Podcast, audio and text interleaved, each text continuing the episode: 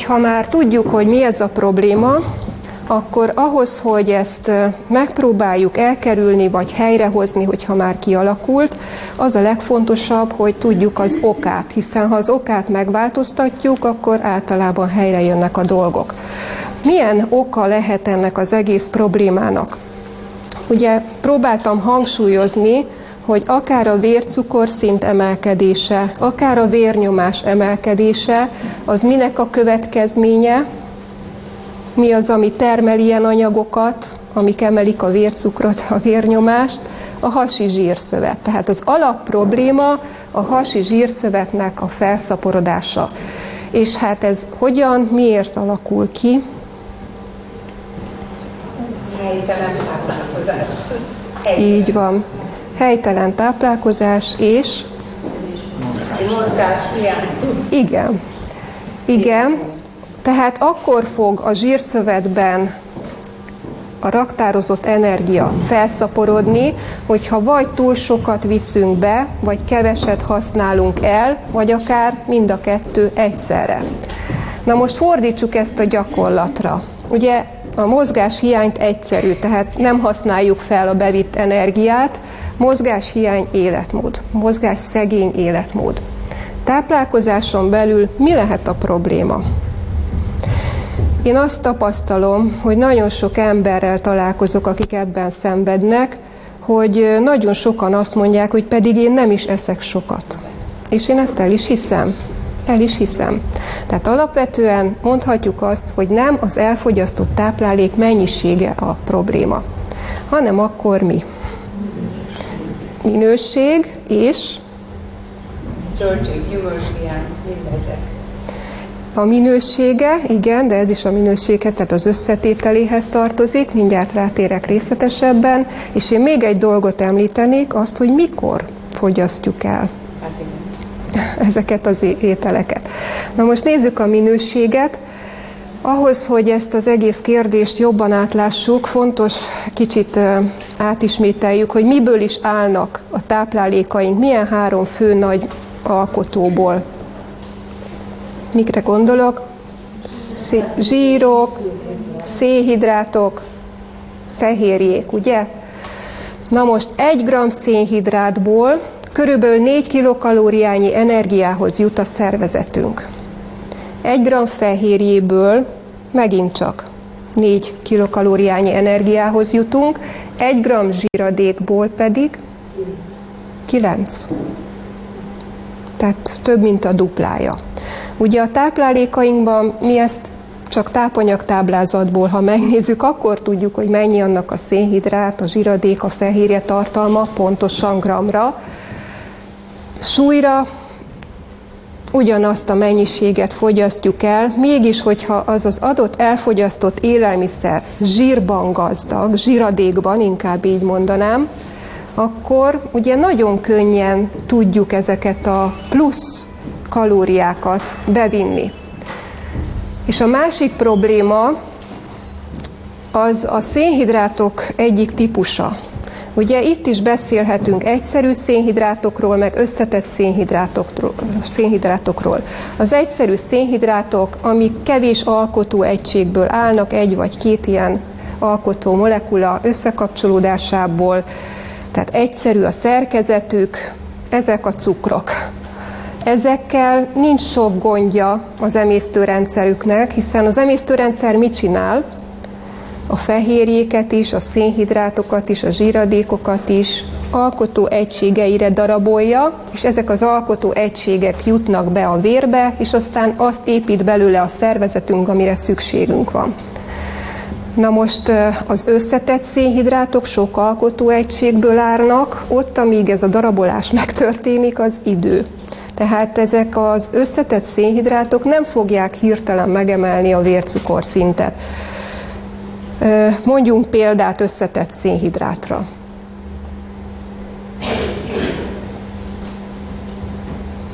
Keményítő, ugye?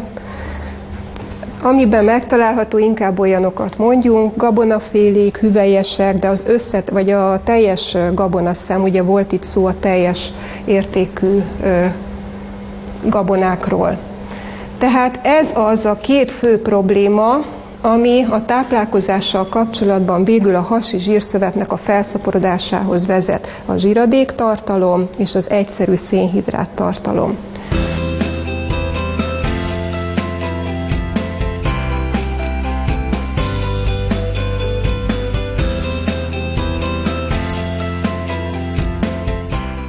A túlzott zsírfogyasztással kapcsolatban szeretnék megemlíteni egy tudományos vizsgálatot, amit teljesen egészséges fiatal egyetemistákon végeztek, akiknek a családjában nem volt cukorbeteg, tehát úgymond ilyen genetikai hajlamuk nem volt a cukorbetegségre. És olyan étrendet állítottak össze nekik, amiben az összes kalóriának 60%-a a zsíradékokból származott. Tehát ez egy magas zsírtartalmú étrend volt. Két hét múlva mindegyik őjüknek a vércukor szintje elérte azt a szintet, hogy ki lehetett mondani, hogy cukorbetegek lennének. Természetesen gyorsan állították a vizsgálatot, tehát ez visszafordítható volt. Szóval a túlzott zsírfogyasztás ez nagyon-nagyon gyorsan kiváltja ezt az inzulinrezisztenciát és végül is a cukorbetegséget. Magyarországon egyébként, és gondolom itt is, körülbelül 40%-nyi az összes bevitt kalóriának a zsíradékból származó része. Mit tehetünk? Hát ezt, ugye amikor valakinél ilyen probléma felismerésre kerül, magasabb a vérnyomása, magasabb a vércukra, a koleszterin szintje, akkor jönnek a tabletták, igaz? Ehelyett, mert ez nem oldja meg az okot, igaz? Hanem az okot próbáljuk megszüntetni. Megállapodtunk abban, hogy ez a hasi zsírszövetnek a felszaporodása. Tehát ezt kell valahogyan onnan eltüntetni, és ez a kettő az, amivel el tudjuk, ugye a testmozgással fokozzuk a felhasznált energiát, és az étrenden belül meg kell tenni azokat a változtatásokat, amik segíthetik ezt a folyamatot. Egyébként már egy 5-10 százalékos fogyás is elegendő ahhoz, hogy elír, elinduljanak ezek a jó irányú változások. Nézzük az egyszerűbb részét, a testmozgást. Nagyon egyszerű, mozogni kell, hozzátenném, hogy rendszeresen, tehát naponta, hogyha lehet, mert azok a jótékony hatások, amit itt fel vannak sorolva, tehát hogy gyakorlatilag mindent helyrehoz, így összefoglalhatnánk, azok a testmozgást követő 25 órán belül állnak fenn, tehát ahhoz, hogy ezt folyamatosan kihasználjuk, naponta ismételnünk kell. Tehát naponta kell egy 45-90 percnyi dinamikus típusú testmozgást végezni. Tehát olyan jellegű testmozgást, ami a nagyobb izomcsoportokat átmozgatja, nem erőgyakorlatokat például, hanem például ilyet, hogy egy intenzív gyaloglás, kerékpározás, úszás, kertészkedés, labdajátékok. És mutatok néhány példát, hogy mennyi kalóriát tudunk ezáltal felhasználni, mondjuk egy óra kerékpározással, egy ilyen 16 km per órás sebességgel, ami nem annyira intenzív, de mégis elég jól átmozgat, több mint 400 kalóriányit elégetünk. Vagy egy óra úszással 546 kalória, akár a házi munkával is, azért láthatjuk, hogy vagy a kerti munkával is eléggé jól tudunk veszíteni ezekből a feleslegesen bevitt kalóriákból. És akkor nézzük meg az étrendet. Nagyon fontos, és bátorító is talán, hogy egy jó étrenddel már hetek alatt igazából helyrehozhatjuk a problémát. 15-20%-kal kevesebb hasznosuló kalóriát kell bevinnünk. Miért mondom ezt, hogy hasznosuló kalóriát? Hallottuk-e már, hogy mik a rostok? Persze, biztosan de a rostokból nyerünk-e kalóriákat? Ugyanis nem, hiszen a rostok azok olyan anyagok, amik igazából az emésztőrendszerünk számára, hát mondjuk így, hogy feldolgozhatatlanok, tehát gyakorlatilag a vérbe nem kerül be belőlük olyan anyag, amit mi energiára tudnánk fordítani, viszont az ételeinkben, hogyha sok rost van, akkor egyrészt teltségérzetet ad, másrészt egy tartósabb, egyenletesebb vércukorszintet biztosít, köthet meg méreganyagokat, ugye hozzájárul a rendszeres jó bélműködéshez, szóval sok-sok-sok jó hatásuk van, és nekünk ez most azért jó, mert eszünk, eszünk sokat. De nem lesz belőle raktározott energia, ugye? Tehát a magas rost tartalom, ez az egyik nagyon fontos alappillére a táplálkozásunknak, a másik pedig, hogy ez a zsíradék, ugye, amiből több mint kétszer annyi energiát nyerünk, mint szénhidrátokból és fehérjékből, hogy ez minél alacsonyabb szinten legyen az étrenden belül. Ilyen szempontból, hogyha ezt jól összevetjük, és még azt is figyelembe vesszük, hogy szakemberek azt ajánlják, hogy aki a metabolikus szindrómában szenved, szeretne minél hamarabb ezen változtatni jó irányba, az az összes kalóriájának maximum a 10%-át fedezze csak zsíradékból, Szóval, hogyha ezeket a szempontokat figyelembe vesszük, akkor sajnos megint ott vagyunk, hogy ezt nem lehet úgy megvalósítani, ha valaki állati eredetű termékeket is fogyaszt. Állati eredetű élelmiszerekben mennyi rost van? Nulla. Viszont annál több zsíradék, amit nem is tudunk, csak tényleg tápanyag táblázatból, tehát úgy mondjuk ezt, hogy ilyen rejtett zsírok. Tehát egy teljes értékű, tehát nem finomított dolgokat tartalmazó ö, olajmentes növényi étrend az, ami segíthet, és nem a fogyókúra, amit rövid ideig tudunk csinálni, de aztán mihelyt abba hagyjuk, duplája jön vissza, igaz a, a súlyfeleslegből, és ez azt jelenti, hogy a látható zsíradékokat, ugye olajmentes növényi étrendet írtam, a látható zsíradékokat is célszerű kiiktatni, tehát ez a 10%-nyi zsírkalória másképp nem fog mm, megvalósulni, vagyis aki metabolikus szindrómában szenved, és akár már szövődményei is vannak, az még a salátára se tegyen olajat.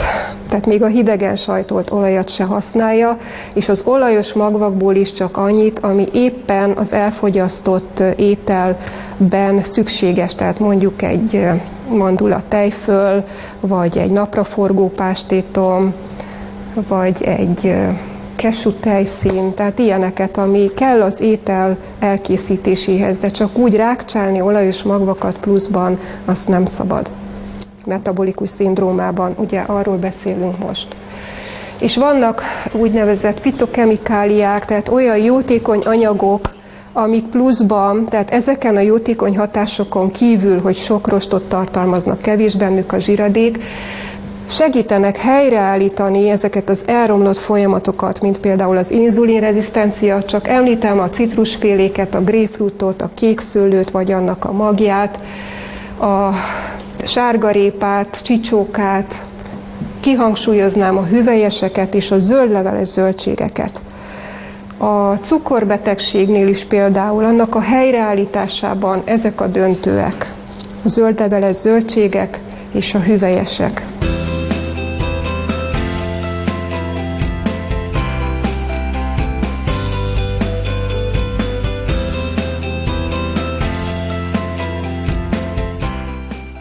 Nagyon fontos, hogy mikor fogyasztjuk el ezeket az ételeket, hiszen a legtöbb ember azért nappal aktív, éjszaka pihen, igaz?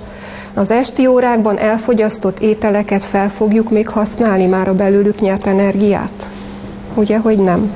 Hát az megy a raktárakba. Szóval inkább próbáljunk bőségesen reggelizni, még egy kiadósat ebédelni, és ez a kettő elég legyen.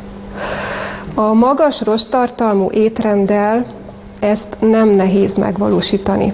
A hozzánk érkező vendégek nagyon sokan szenvednek metabolikus szindrómában, és hát javaslom nekik általában ezt, hogy nem kellene vacsorázni, és akkor úgy megijednek, látom, hogy hogy fogom én ezt kibírni, hogy fogok aludni éjgyomorra, nem tudok elaludni éjgyomorra, csak próbáljam meg. Aztán, ha nem megy, majd akkor ad, adunk vacsorát és csodálkoznak már az első napok után. Hát nem is bírnék enni.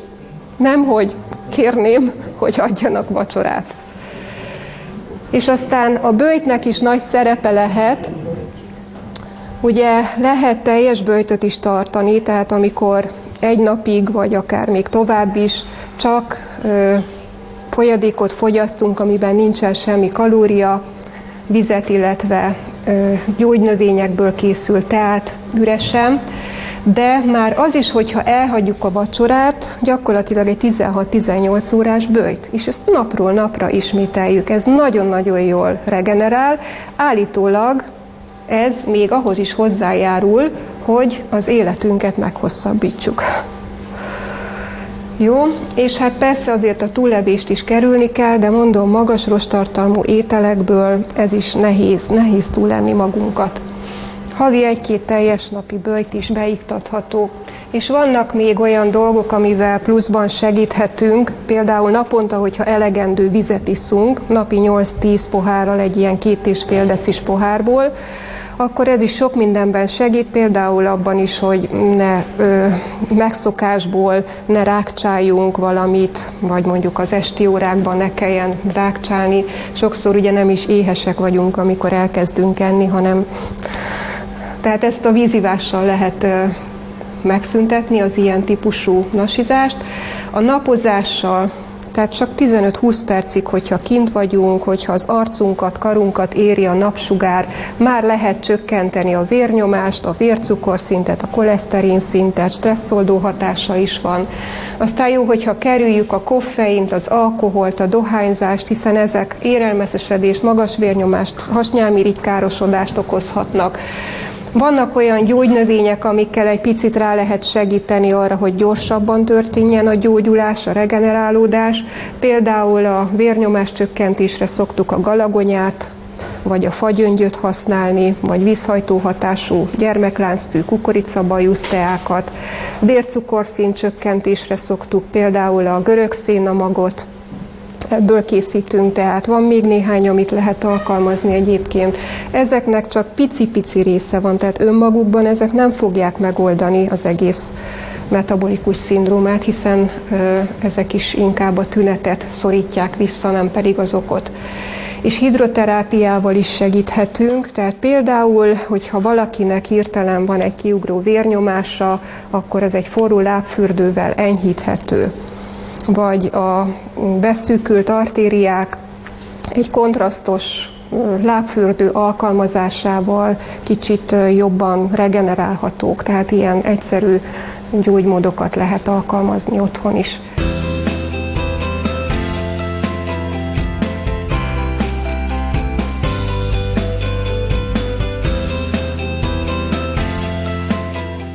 hátmasszást kérek, egész nap a kamerát fogom Fáj a derekam. Milyen jó masszázs ilyenkor? Milyen jó? Milyen jó masszázs ilyenkor, igen. Többféleképp lehetőség van most a masszázsnak.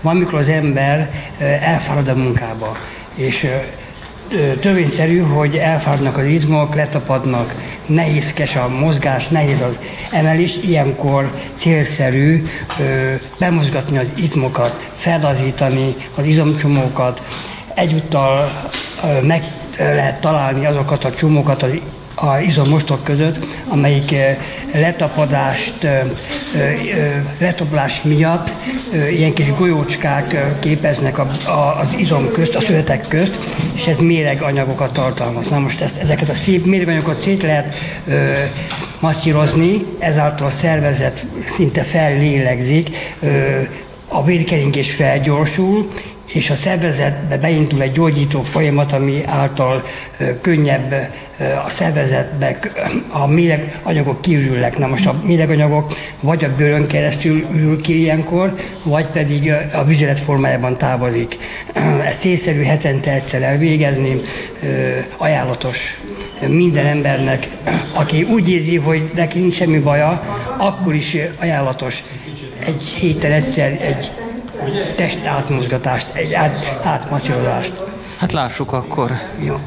Ilyenkor igazából megkeressük azokat a csomókat a szövetek között, izom szövetek között, ami a letapadást ö, ö, okozza, és ezeket szépen így kör, körös mozdulatokkal szétmasszírozzuk. Fellazulnak ezek a méregtelenítő gócok.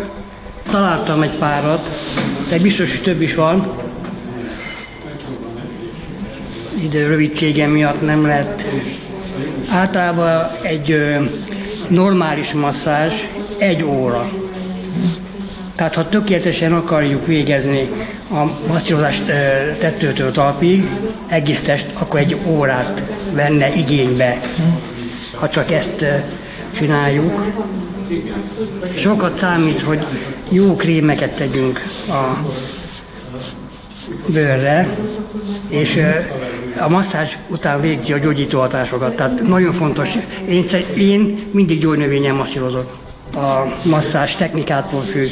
Én svéd masszást használok, erre legjobb a gyógynövényes masszázs krém, amit mutattam, masszázsra, de lehet olyan krémeket alkalmazni, amelyikben például ö, olyan hatóanyagok vannak, kámforos, rozmarin alapanyagú krémek. Hát ez egyébként nagyon kellemes. Csak mondom, más jellege van ruhán keresztül, és más jellege van ö, ruha nélkül. Igazából az az ideális, mikor nincs közte valamilyen anyag, hanem a mozdul keze és a bőr. A jó, a jó munka ott kezdődik egy masször kezénél, hogy mikor végez a masszázsal, akkor a bőr felületén ilyen pirosság jön létre, ami azt jelenti, hogy vérbőséget okoztunk, és mindenkinétől folyamat elindult. Nem mutatom, hogy milyen piros. Tehát ilyennek kell lenni általában. Így. Mind a két oldalt, és ez tökéletesen mutatja azt, hogy milyen hasznos a masszázs, és milyen jó vérkeringést lehet fokozni. Vérkeringés fokozás. De vannak szabályok, hogy mikor nem lehet például, ha valakinek magas a vérnyomása, ha valamilyen cukorbetegségbe szenved, magas a cukra, ö, fekélyes a bőr, akkor nem ajánlatos ezt csinálni.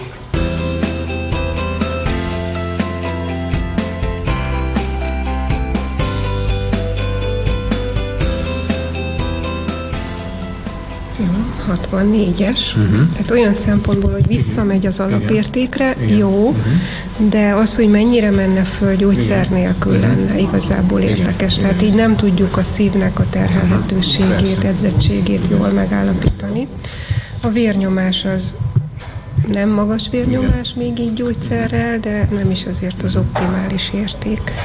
Szóval egy kicsit azért vigyázni kell, tehát ha már gyógyszert is szedünk a vérnyomásra, akkor az már mutatja a gondot, ugye itt van a kis túlsúlyos körfogat növekedés, tehát amiről az előadásban beszéltem, célszerű betartani, hogy ne legyen gond. Ugye abból leletünk nincs, hogy tudjuk koleszterin, triglicerid, hogy áll.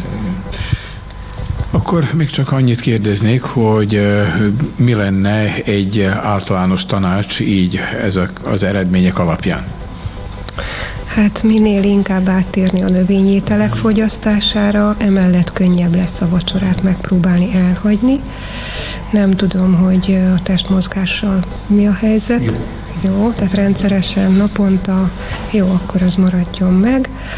Lassolgatni sem célszerű, tehát csak főétkezések legyenek reggeli és ebéd, főleg ugye a reggeli az legyen kiadós, még egy ebédet is lehet kiadósat fogyasztani minél több nyers zöldség, gyümölcs legyen az étrenden belül, a vérnyomással kapcsolatban azért azt jó tudni, hogy sokszor ez is visszafordítható magas vérnyomásbetegség, és akár a gyógyszereket szépen lassan csökkentve akár el is lehet hagyni, sokszor tapasztaljuk.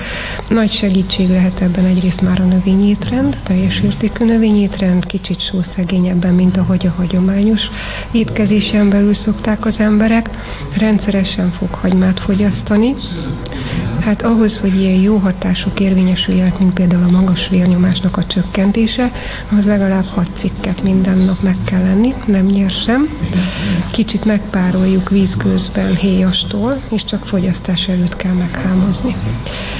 Jó még esetleg a szárzeller, vagy halványítózeller. Ebből turmixot szoktunk csinálni, és ebéd előtt elfogyasztjuk.